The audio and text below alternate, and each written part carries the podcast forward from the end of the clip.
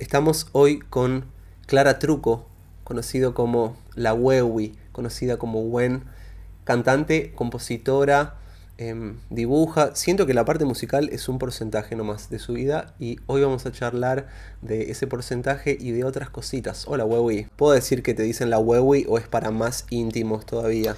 No, podemos decirlo. Aunque es un, es un, es un nombre que, que me quise cambiar muchas veces. Claro, está buenísimo que lo cambies también. Igual me gusta, suena bien. La W es una letra poderosa, ¿no? Está buena la W, sí, tiene, tiene identidad. Me gusta a mí también. Sí, suena muy bien. Fue mutando, porque al principio era con H. Estaba jodidazo ahí. Estaba muy cerca del huevo. Bien ahí. Hablando de Ws, Wewi, tu banda se, llama Hueste eh, y sacaron un disco nuevo que se llama Abanico, sin H, porque quizás más de una persona buscó Abanico con H y es Abanico sin Puede pasar. Es un disco hermoso. Siento que en este disco eh, eligieron como otros ritmos, hay elecciones más jugadas en lo melódico, eh, en la armonía también. Siento que no sé si lo pensaron, pero está atravesado el disco entre un tema recontra hiper flashero, temas que son como gruberos y hermosos y aireados, y es como todo un recorrido eh, interesante. ¿Cómo, ¿Cómo, aparecieron estos sonidos nuevos, Wewi, en abanico? Em, qué buena pregunta, porque la verdad es que nos pasa mucho que siempre que empezamos a componer una canción, como que ya se esboza un poco para hacia dónde se va a encaminar eso, ¿viste? Y nos pasó incluso, eh, ponele con el primer tema del disco que es Polvo, eh, que fue una improvisación que hicimos con Igna una tarde y de repente era, nos cagamos de risa porque era como una salsa china, ¿viste? Entonces como que, como que dijimos, bueno, esto es lo que se presentó, vamos a, a, enriquecer esto que ya apareció, ¿viste? Eh, de todas maneras, también nos pasó un poco en este disco que queríamos algo un poco más. Eh, más vitero, un poco más urbano, si se quiere, eh, un poco más ochentas también por momentos, como que veníamos de un bagaje, un bagaje un poco más folclórico en los discos anteriores, si bien igual creo que hay un montón de, de, de folclore, por así decirlo, en este nuevo disco, eh, creo que queríamos hacer algo un poco más, sí, más vitero, más low-fi también en, los beats, más juguetón también. Claro. Sí, además se escuchan sonidos distintos. Em, ¿Y cómo es el proceso Webby entre los dos cuando quieren explorar sonidos? Me imagino que nadie quiere hacer lo mismo dos veces en términos de discos eh, y demás. Em, esto lo grabaron también con banda, hay otras personas también, ¿no? Además de vos y de Que si querés puedes contarme de la dupla. Bueno, en realidad, digamos, un poco los que llevamos la, cabeza de, de somos nosotros dos, hace ya ocho años, nueve años. Eh, hay otros músicos. Wow. Eh, sí, un montón. Yo digo ocho años, nueve años y ya, ya está. Em, eh, hay otros músicos que nos acompañan. Está Fermín Echeveste en trompeta, que de hecho este disco Abanico tiene un montón de viento. También está Pedro Bulgakov en batería. Eh, hay algunas batas también en el disco que grabamos en, su estudio. Está Aileen Rey como guitarrista también. Eh, y después, bueno, también hay, hay, diferentes participaciones de diferentes amigos así esporádicas en, en, algún, en algunos temas. Eh, bueno, de, amigos uruguayos, también de Ligna, de la Mushi. Em, pero más que nada, eh, en cuanto a la composición y el, y el, inicio de la composición, casi siempre es de nosotros dos. O, o el Igna propone un beat y yo armo una canción o una melodía encima, o al revés, yo le traigo, che, tengo esta idea, o un día, una tarde, que, nos, que lo, hacemos mucho, porque aparte vivimos a un par de cuadras, entonces como que nos solemos juntar bastante durante la semana y, bueno, ahora no tanto. Eh, improvisamos y dentro de esas improvisaciones siempre, siempre sacamos temas también. Qué bien, bien ahí. Aguante. Eh, vos, Bobby, estabas estudiando un poco de canto lírico también y vi unas datas de eso en el nuevo material. ¿Hubo influencia? Yo creo que sí, sí, sobre todo eh, en cuanto al uso de la voz, me parece que, se nota un poco más eso. De hecho, hay bastantes intros y outros en el disco que tienen como, como ese color más lírico, viste, como por ahí unos coros ahí medio Disney o... Eh, hay, hay... Yo siento también, siento que en este disco encontré un poco más mi voz que en los discos anteriores. Eh, y sí, estoy hace tres años estudiando bastante. Eh, de hecho, hace un rato tuve mi clase por Skype, que es rarísimo hacer lírico por Skype, pero bueno, es la que toca. Em, y sí, sí, me parece que se empieza a notar.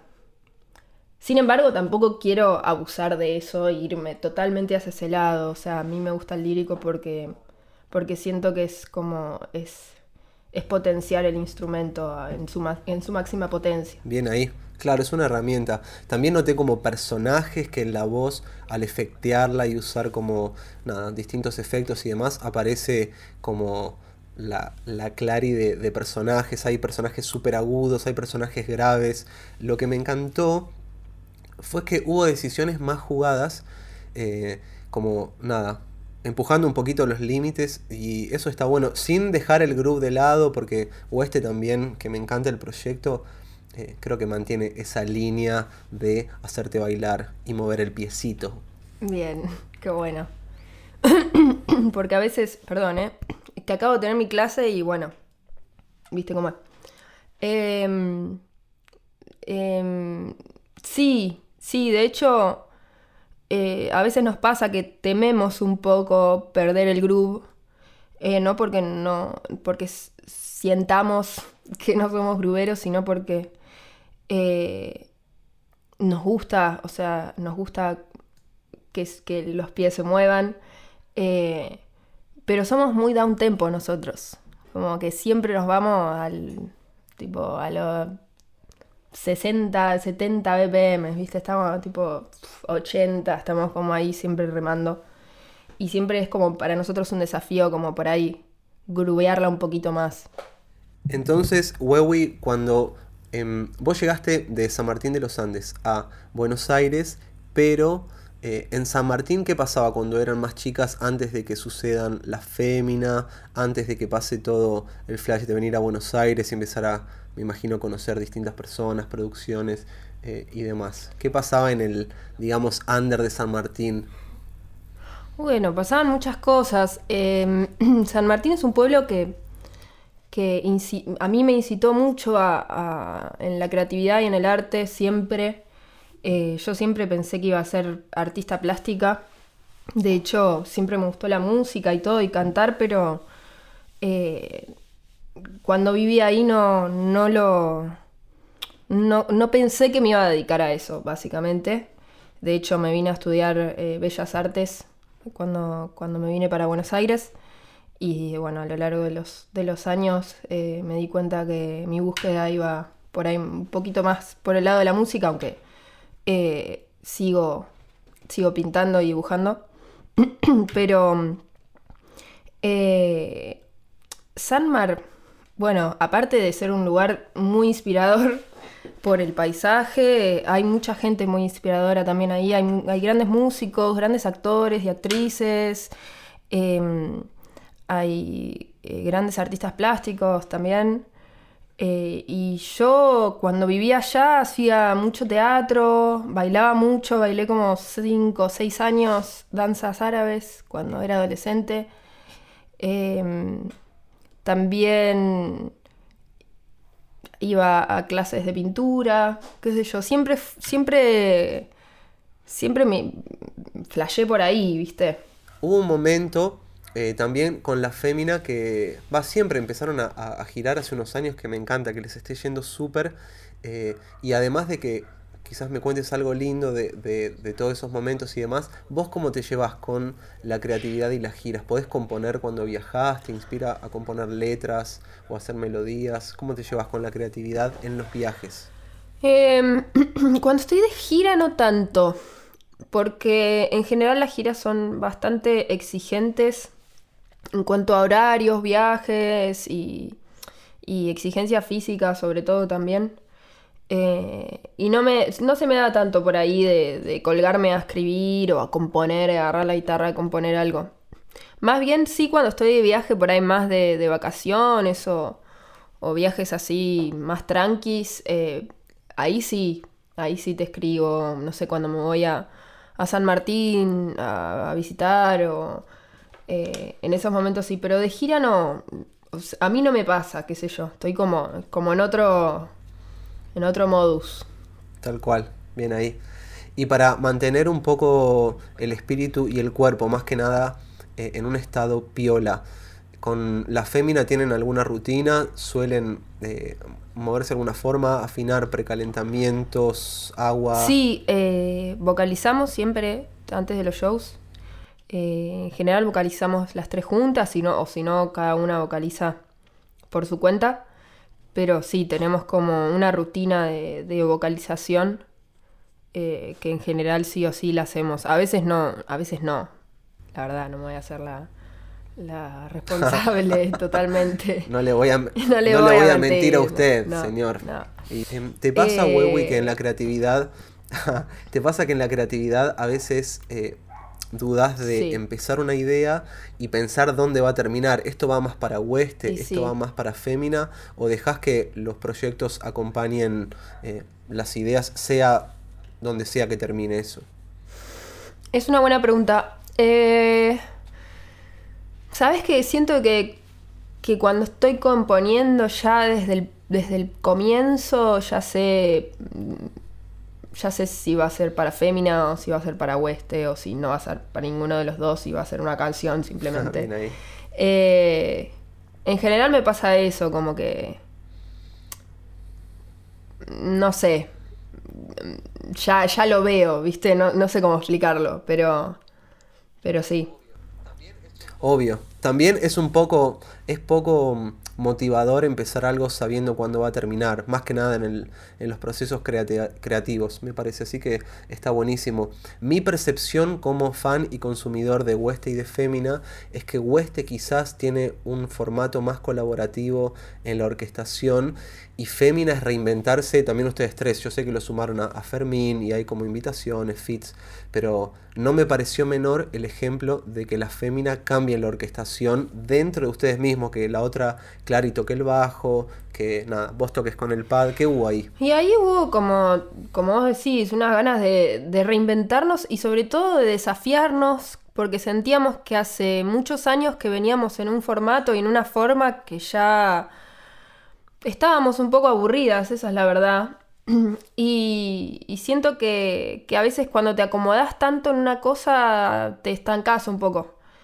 Y, nos hacía falta ahí como, como, un, como un incentivo nuevo de, de, bueno, de aprender a tocar cosas nuevas, de, de, tener otro sonido, que de hecho el último disco de Fémina suena totalmente diferente a los dos primeros discos que son mucho más acústicos los otros y tienen otra, otra orquestación y por ahí el último disco es un poco más... Bien, es menos racional. Total. Buenísimo. Bien ahí. Huawei en el clip que sacaron con Que se llama Tinta, hay una data de dancing muy fuerte, que si querés ahora contame el nombre del bailarín, que es un capo, y también veo que eh, tu influencia de meter otras disciplinas, como por ejemplo la pintura y demás, se ve reflejada en la imagen de Hueste. Con la fémina también hay una puesta en escena fuerte de imagen eh, y demás. Como que estás en contacto con varias disciplinas. ¿Cómo llegó a meterse al clip y, y, por qué se permitieron tanto estas cosas? Como algo bueno, lo sí, pregunto, obvio. Em, bueno, yo por lo pronto todo lo que sea visual eh, a mí me, interesa y me atrapa mucho y le doy mucha entidad a eso, como una totalidad de, la obra también, ¿no? Como no me quedo solamente con lo auditivo o solamente con lo visual o solamente con lo corporal o con el movimiento, me gusta como integrar todo para que ese todo sea, sea algo y sea una construcción en sí misma. Em, lo que pasó con tinta, bueno, Eh, fue flashero porque veníamos como queriendo hacer este video hace un montón de tiempo y, y ya veníamos como planeando la, la historia, eh, así como medio como si fuese una historieta, viste, en viñetas, como bueno, y ahora pasa esto, y queríamos que, que haya una persecución y que aparezca un personaje que yo ya lo tenía muy en mente, y había visto eh, bailar a, NASA Skill, que es quien baila en el video, lo había visto bailar en una competencia de, freestyle. Y flashé cuando lo vi a bailar, dije, ¿qué, ¿Qué le pasa, a, esta persona? Es, como, me, me, me flashó mucho, me eh, aluciné. Y resulta que yo ni lo conocía, ¿eh? yo lo vi a él en un contexto nada que ver. Eh, y resulta que un día yo me estaba yendo al sur para pasar las fiestas y me iba a ir con unos amigos en auto. Y mi amiga, que, iba a venir conmigo, que, de hecho eh, íbamos a ir en, su auto, me dice, che, va a venir un chico que se llama Nazareno, va a viajar con nosotros para compartir los gastos. Buenísimo, dije yo, ni idea, andas a ver, jamás me imaginé que era el mismísimo. Y cuando me subí al auto, era el chabón. Y dije, no, me estás jodiendo. Y ahí al toque le dije, mira, yo te vi bailar, flasheo con, tipo, como, ¿cómo bailaste? Estamos, tengo esta banda, queremos hacer esto y esto y esto, y al toque pegamos la mejor, y él se recopó mal, y nos hicimos re amigos, de hecho ahora somos muy amigos. Em, y, bueno, y al medio año después eh, también conocí a, Tomás Wurschmidt, que es con quien estamos haciendo los videos y todo lo que es el, arte de la tapa también, de abanico y todo el arte que hace un año que estamos sacando. Eh, y se unieron las fuerzas y hicimos ese video, que fue el primero del equipo, eh, que está buenísimo. que está buenísimo. Y sí. Está buenísimo. Y ahí se, reúne todo, todo lo que. Digamos, lo, que veníamos flasheando, ¿viste? Y lo que nos gusta a nosotros. Tal cual. Y qué lindo que convivan además eso. Vos, y también sos actriz. Estuviste trabajando hace poco eh, en una película, lo cual por eso decía como que la parte musical tuya es un porcentaje breve. Em, ¿Qué onda el proceso de grabar la peli y también qué cosas que crees que tenías por otras disciplinas pudiste volcar en la peli? Bueno, no diría que soy actriz, la verdad. Fue una experiencia que, que, que llegó y que la, o sea, bienvenida sea, digamos. Y, la quise transitar y la quise vivir y la quise probar también, como verme a mí en, ese lugar, hacer un protagónico en una película me, me daba mucha intriga. Eh, me daba mucho miedo también, como que era un desafío actuar para mí. Eh, no sé si es lo que más, o sea, digamos, a mí tampoco me gusta como rotularme, decir, oh, soy actriz, soy música, soy artista, tipo, no sé, qué sé yo, yo voy.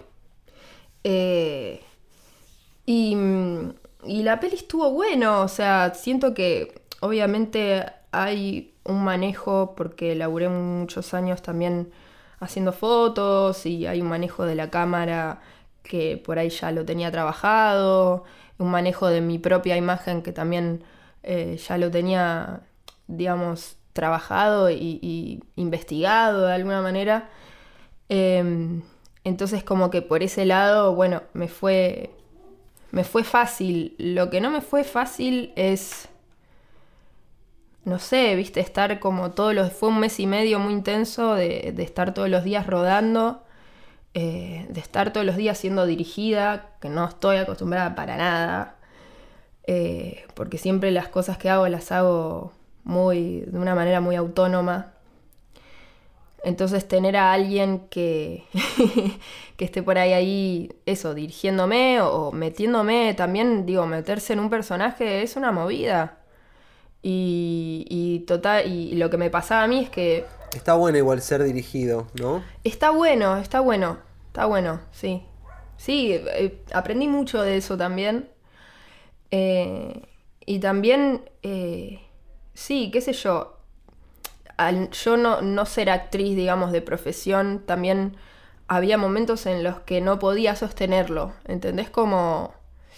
eh, no sé, había, había días que estaba como en otra, ¿viste? No, no podía profundizar y conectar con la escena y aparte lo que tiene el cine es que es muy técnico, tener que hacer por ahí una escena 25 veces y tuve que hacer una escena 25 veces, tenía que llorar y en un momento ya tipo no me salían mal las lágrimas, estaba tipo, chico, no puedo, ¿viste? Como... Pero bueno, eso creo que por ahí es mi falta de, de experiencia también. Eh, pero estuvo bueno, o sea, fue parte de, todo, ¿viste? Como... A mí me gustó hacerlo, me gustó verme a mí en esa también, porque sé que hay, que hay una cuota de, de actriz en mí. Eh, pero que bueno, prefiero emplearlo por ahí en los personajes, como hablábamos antes, en los personajes que, que aparecen en la música y en, y en Claro. lo- y en los videos que, que hacemos nosotros, qué sé yo. Sí, la música es más misteriosa, ¿no? Como que tiene esa parte que te imaginas, o quizás estás escuchando el disco y el que no te conoce físicamente se imagina otra cosa, o hay gente que hasta inclusive nunca sabe bien cómo es la imagen de un artista que le gusta. Eso está bueno, creo que de las famas que más me, me copan y respeto es la de los escritores y escritoras. Como que consumís la obra, sabes lo que hacen, pero ni Me sabés la encanta cara, eso. Me encanta. Y aparte creo que hay algo también de, de hoy en día de, del estar expuesto constantemente que, que a mí me hace un poco de ruido a veces. Como que a mí hay algo de, de- del velo y de, y de, de que haya como un, un- algo oculto o algo por descubrir que me parece que está bueno. Em, Obvio, claro. bueno. El misterio, ¿no? el misterio, totalmente, el misterio. El misterio.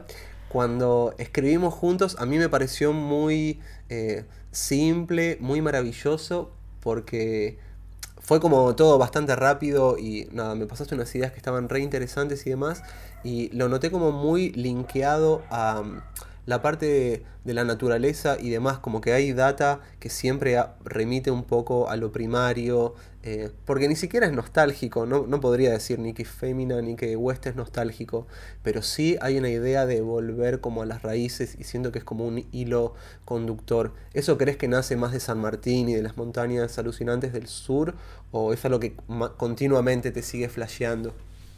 No, la verdad es que es algo que, que continuamente me sigue flasheando. Igualmente creo que lo traigo de ahí. Eh, y ahora más que viviendo en la ciudad me parece que es como que todo el tiempo tengo que volver a reivindicar esa idea y volver a- a ese origen, digamos, de alguna manera para, para acordarme, como que siento que incluso me pasa cuando, cuando estoy allá en la montaña, como que siento que hay algo esencial que por ahí cuando estoy acá en la ciudad se, es- e- eso se, se distrae de alguna manera, ¿viste? No quiere decir que no esté, pero Los está de ojos otra inocentes forma. se pierden. Total. Entonces como que hay algo por ahí en, en la hora de- a la hora de escribir o, o de, de componer que por ahí yo personalmente como que me, me conmueve un poco tratar esas temáticas porque es donde, donde yo siento que hay más profundidad de alguna manera. Tal cual. Me quedé pensando en algo que contabas vos antes que necesitabas como sumergirte en el personaje y demás. Y siento que un poco esto de la exposición de tener que los músicos y las músicas estar mostrando el material, haciendo difusión de uno mismo, nos puede mantener un poco en la superficie y después cuesta entrar en esa profundidad si todos los días entras en ese flash. ¿Te pasa eso también, Huawei? De perderme en la superficie, Sí, o de, que, de sentir, por ejemplo, que no estás pudiendo componer lo que querías, no meterte en... Como cuando eras chico que te metías en esos discos sin pensar en ninguna obligación ni nada, que decís, estoy metidísimo y no me importa más nada. Sí, eh, sí, a veces sí, y a veces también lo dejo ser a, a eso, digo, capaz que hay un mes, dos meses que estoy escribiendo cualquier gilada y estoy componiendo desde un lugar que, ¿entendés? Y también me parece válido, digo, como que todo Ah, me sí. parece válido y me parece que a la hora de componer está bueno como em, no discriminar, ¿viste? No sé cómo explicarlo, como... Bueno, estoy haciendo esta letra que ni idea. Hace un mes que no estoy tocando... Perdón, sí. No, no, me pasó eso, que hace un mes que no estoy tocando la guitarra, por ejemplo. Y al principio dije, che, qué raro esto. Y ahora es como buenísimo, estoy cantando, jugando más al ajedrez, eh, otras cosas. Y sí, sí, y aparte, digo, justamente ahora estamos viviendo el momento más raro de la historia. Y bueno, por ahí, ¿viste? Se despiertan otra, otros intereses, otros lugares. A mí me costó un montón, o sea, todo este mes, hace más de un mes que estamos, hace 40 días ya, más de 40 días encerrados. Eh, todo el primer mes no subí al estudio, no toqué nada, no grabé nada, estuve haciendo nada. Eh, de alguna manera reflexionando y aquietando un poco los pensamientos y aquietando un poco todo, que un poco y obligadamente era lo que nos estaba pidiendo el exterior. Entonces como que, nada, bancar un poco y esperar a que, a que salga lo que tenga que salir. Obvio. Además nos cuesta mucho no hacer nada, ¿viste? Por lo general cuando uno no sabe qué hacer, tiende a hacer algo y la lógica indica eso, como, bueno, si no sé qué hacer, no tengo que hacer nada. Eh, pero en eso es, muy probable que se comezcan o torpezas o desgastes energéticos que decís, al pedo, me metí en esta si, si ya sabía. Está bueno hacer nada, me encanta eso también. Eh, vos estás, em, ahora, que, ahora que salió el disco, ¿cuál sería, digamos, el próximo paso sabiendo que las presentaciones en los shows eh, van a estar frenados durante un tiempo? Buena pregunta. No tengo idea, no sé, no sé qué va a pasar. Bueno, eso, no sé cuándo vamos a poder volver a tocar. La idea era presentar el disco en junio, no va a pasar. Eh, veníamos ensayando a pleno, todo, eh, pero bueno, eh, nada, lo que tenemos planeado, por lo menos con Weste ahora, tenemos 10 temas más que, que, ya están compuestos y maqueteados y nuestra idea es el año que viene sacar otro disco. Eh, así que nada, seguir grabando y componiendo, que es lo que podemos hacer. Siempre haciendo un disco, eternamente haciendo un disco. ¿Sos optimista, Wewi, con el futuro? Porque estaba pensando este escenario, con lo que decíamos post pandemia, que hay un escenario mío que es como un poco más optimista, decir, bueno, cuando realmente aparezcan festivales, todo aquel que no salía de su casa o dudaba, es como, bueno, a la mierda comprarme esta casa, voy a ir a todos los shows que me copen o lo que sea. Pero hay otro lado que también pienso, va a estar la oferta y la demanda, va a salir todo junto, digamos, artistas consagrados y, demás. Eh, ¿Cuál es tu visión? ¿Crees que se van a activar nuevas movidas eh, y demás? ¿O va a estar medio trunco la industria al principio?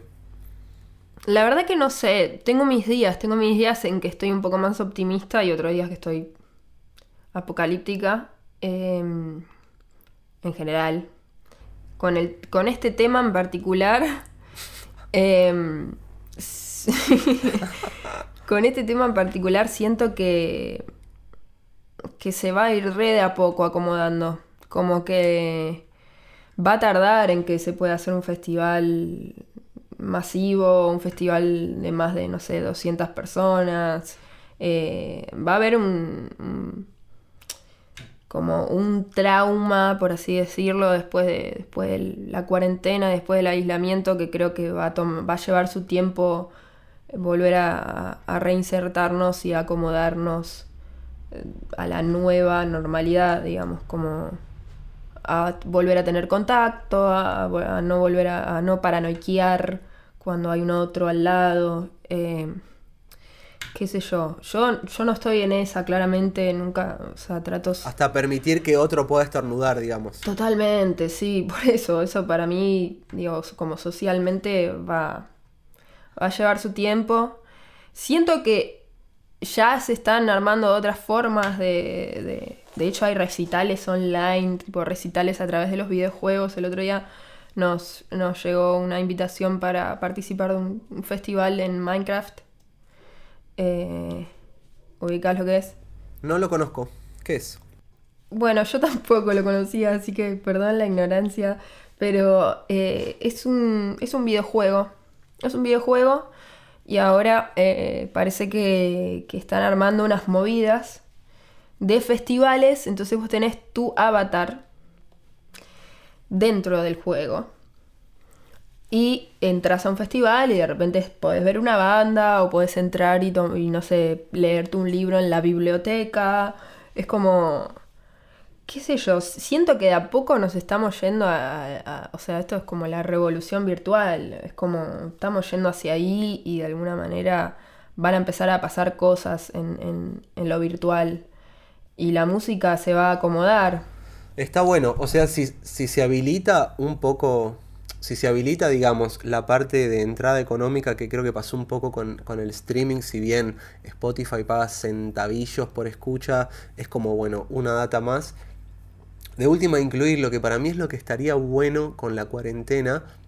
De última decir, bueno, que de todo esto nos quede quizás hacer dos días de cuarentena por mes o en sectores así, no sé, frenamos un poco la emanación de gases, de efecto invernadero o lo que sea. Por eso es mi parte optimista, siento que, van a haber más, porque a mí me pasó también el año pasado que tuve la, suerte de, girar y tocar mucho, la verdad, en provincias y ciudades nuevas. Y también me di cuenta que a veces eso, viste, vas a un festival, te dan 40 botellas de agua y me acuerdo que en los últimos eventos más grandes... No, es una locura. Claro, claro. En los últimos eventos estábamos pidiendo en el rider como que no nos den botellas de plástico, sino que nos den un bidón de o sea, un bidón de esos eh, eh, descartables que los van rellenando. Y hay gente que nos miraba como diciendo, sos un alien. Sí, es que de hecho creo que, que un poco y en ese, en ese punto yo también soy optimista porque nunca fui muy, muy fanática de, lo masivo, ¿viste? Como que siento que, que lo masivo no, no, no, le hace bien al, al mundo ni, ni, a nada. Em, de hecho, la, la, última experiencia que tuve en un recital que habían como, no sé cuánto, cuántos había, pero 15.000 personas, ponele, o un poco más, no, más, más, más mucho más, que fue un festival popular en Neuquén, que fuimos con Femina ahora este año. Eh, se terminó descontrolando todo, nos tiraron botellas llenas de agua que podrían habernos golpeado feo. Eh, de hecho, después de nosotras tocó el Duki, que le tiraron una piedra mientras estaba cantando con un niño de 8 años. O sea, más allá de esto, no sé por qué me fui, me fui por las ramas un poco, pero me quedo como con esa última experiencia como de, che, yo no sé si me interesa tocar ante, no sé, viste, 20.000 personas que ni idea, como... Eh, prefiero, prefiero volver a lo íntimo, al, contacto más cercano, ¿viste? A algo más, más alcanzable también. Si no se arma toda esa idea de el ídolo que está ahí y la masa y es como... Esas, eso a mí no, no, no, no, no me termina de cebar, ¿viste? Es cierto. Además la idea de que el músico o la música esté en un escenario súper arriba o súper distante o todo eso es muy raro, me parece. Es por demás es raro. extraño. Y también mis shows preferidos son los que hay muy pocas personas. Total, yo también. Los shows que más disfruto son esos. De hecho, los festivales grandes siempre me termino como cansando y agobiando en algún momento. Es como que no, no puedo, no lo puedo sostener. Claro. Lo que también pasa, y yo noto que es más que nada de las personas, los espectadores, pero por un tema de que no lo saben, no, de malos y demás, pero creen que lo más grosso para un, músico o una música es tocar en un festival. Pero lo que nadie sabe es que un, un festival significa no probar sonido, que tengas que tocar un set palo y palo, tema tras tema, que tengas 30 minutos de show con suerte, 40, ponele y que también nada, tengas como, te tiran ahí a la jaula de los monos como diciendo, vaya, haga lo suyo, mijo. Sí, pasó esa, esa, además de esta experiencia con Duki, que es como muy masivo, em, ¿les pasó en otros países a nivel, cuál es, en qué notaban diferente cuando giraban? Em, depende de qué país, obviamente, pero... Eh, ¿Qué sé yo? Sí, hay países un poco más amables. Eh, ponele cuando fuimos a Europa el año pasado, ni siquiera por comparar como, oh, en Europa la gente era más amable, pero eh, real, como que había un poco más de respeto hacia el artista que no conocían, ponele. Que acá en Argentina pasa mucho que por ahí el público es un poco más prejuicioso, eso siento yo. Eh, como que si subí y no te conocen, te, ya te miran de arriba abajo a ver qué, qué va a hacer. Y por ahí, eh, en, en, otros lugares, más siendo por ahí extranjera, viste, que, qué sé yo, les da como más curiosidad y son un poco más, más abiertos, viste, cuando, cuando hay algo que no conocen. Dicen como, bueno, a ver qué onda, como, y se interesan, y bailan, y flashean, como, nos ha pasado mucho eso. Eh, algo que, me quedé pensando es que como qué significa ser fan de alguien hoy por hoy, desde un lugar bueno, porque digamos, ya entendimos que los fans no están buenos y que esa, ese lugar como de, de idolatrar a alguien no está tan piola, pero siento que es como darle la chance de escucharlo sin juzgarlo, sin esperar nada de nada, como, bueno, a ver qué tiene para decir. Y volver a eso me parece vital, como sin conocer nada, voy a escuchar a esta persona, ya estoy acá. Sí, total. Y es re loco también. Mismo a, mí me pasa, a veces voy a un recital y no conozco y es como al principio, siempre que aparece algo nuevo es como... Y desconocido, es como desconcertante. Eh, y está bueno también eso, como estarse habilitado a, de repente descubrir algo nuevo y escuchar algo nuevo. Hermoso, tal cual. ¿Por qué no? Además, digo, ya estás ahí, ella está. Hay que también, como vos decías, dejar de, etiquetar. Eh, sí. No me acuerdo quién había dicho algo re interesante que en la composición, a, su altura de la vida, ya ni siquiera le importaba si le gustaba a él mismo. Como diciendo, si esto es sincero en el momento, me olvido si me gusta, no me gusta, bueno, malo, lindo, feo. Ya fue. Sinceridad y, y creo que está bueno. Te agradezco por esta charla. No, gracias a vos. Eh, sí, yo creo que la, honestidad y la, sinceridad es el, mayor sostén de, algo y de una expresión, me parece. Cuando no está eso, es, como una pata que, está, jodido que, se sostenga, ¿viste? Em, por eso, sí, está bueno eso, como bueno, esto, ni idea, como sacarle ese juicio de si está bueno o no está bueno, si me gusta o no le gusta y si le va a gustar a, quien lo vaya a escuchar. Eh, y hacer algo que por ahí es simplemente, simplemente sincero y honesto y sale desde ese lugar, me parece que, está bueno. Aguante. Sí, también noto que en, en, muchos, en muchos aspectos como eh, sociales, eh, en los festivales más masivos y demás, pasa lo que Sábato decía que las editoriales editaban libros que no necesitaban ser editados. Como diciendo, estás editando el Principito por séptima vez, onda, ya todos conocen al Principito, ¿viste? Y a mí me encantaría que en los festis empiece a haber música más nueva que digas, no había chances de que yo conozca esta banda, cero chances porque si seguimos mostrando lo, que rinde y lo que garpa y demás, se pierde esa frescura de, lo desconocido y de sorprenderte, básicamente. Sí, sí, total. Pero bueno, así se arman los circuitos y la industria de la música y los sellos y bueno, todo lo que ya sabemos.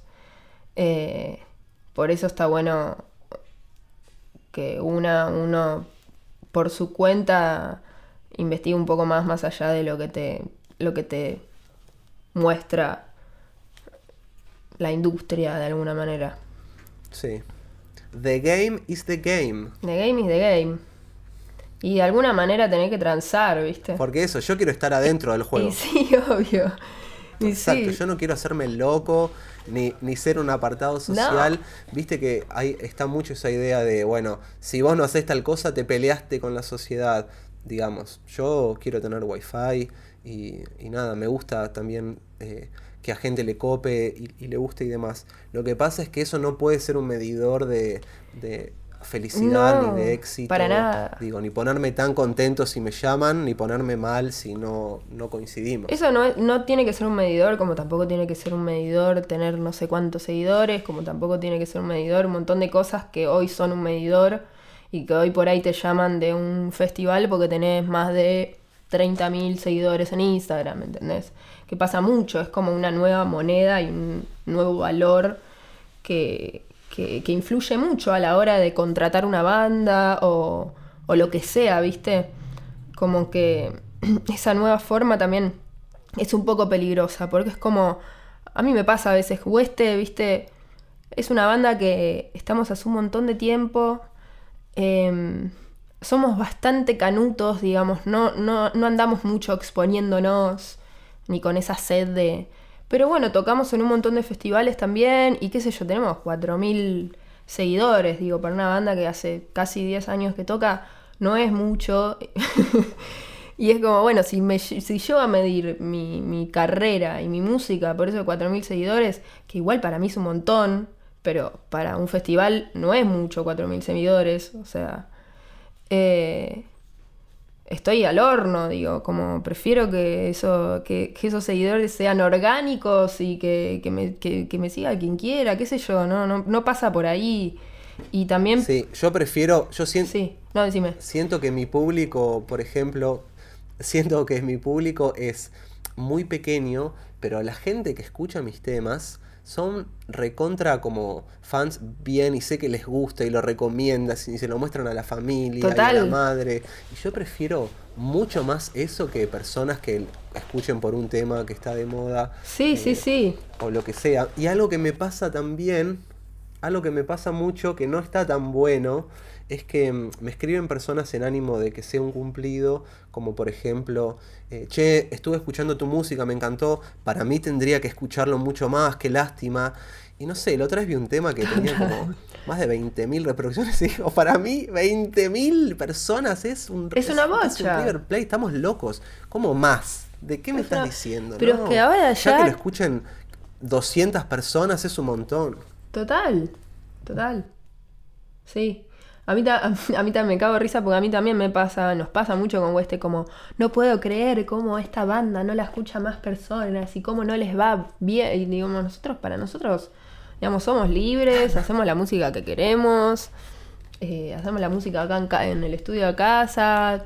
ah, No, o sea, obviamente después están como otras, las otras ambiciones de, de vivir 100% de la música y de la banda, que bueno, de a poco va llegando y siento que si uno va trabajando, los frutos van llegando solos también, como que la fe y el trabajo lo es todo. Me pasó una muy loca cuando era más chico que mm, eh, hubo 10 temas que había compuesto yo en inglés. En esa época me pintaba como componer en inglés y lo fichó un productor de Universal Music. Entonces nos tuvimos una reunión, como que te presentaron como a unos productores, como que haces un show, no sé si le dicen showcase, creo que en, en Estados Unidos es más común, que haces un show para productores, básicamente, no para un público, sino para ver a quién te puede llegar a fichar una vez que te lleva un productor. Hicimos este show, gustó, como que le dieron el acuerdo y teníamos 19 años, viste, re pibitos. Nos dijeron, che, un acuerdo de, en un contrato de eh, editorial, eh, o sea que nos hacían la parte de publishing Sí. de Universal Music. Y claro, en nuestra mente de 19 años, yo dije, olvídate, ¿entendés? Yo esto voy a estar con mi Rolls Royce eh, dentro de cuatro meses.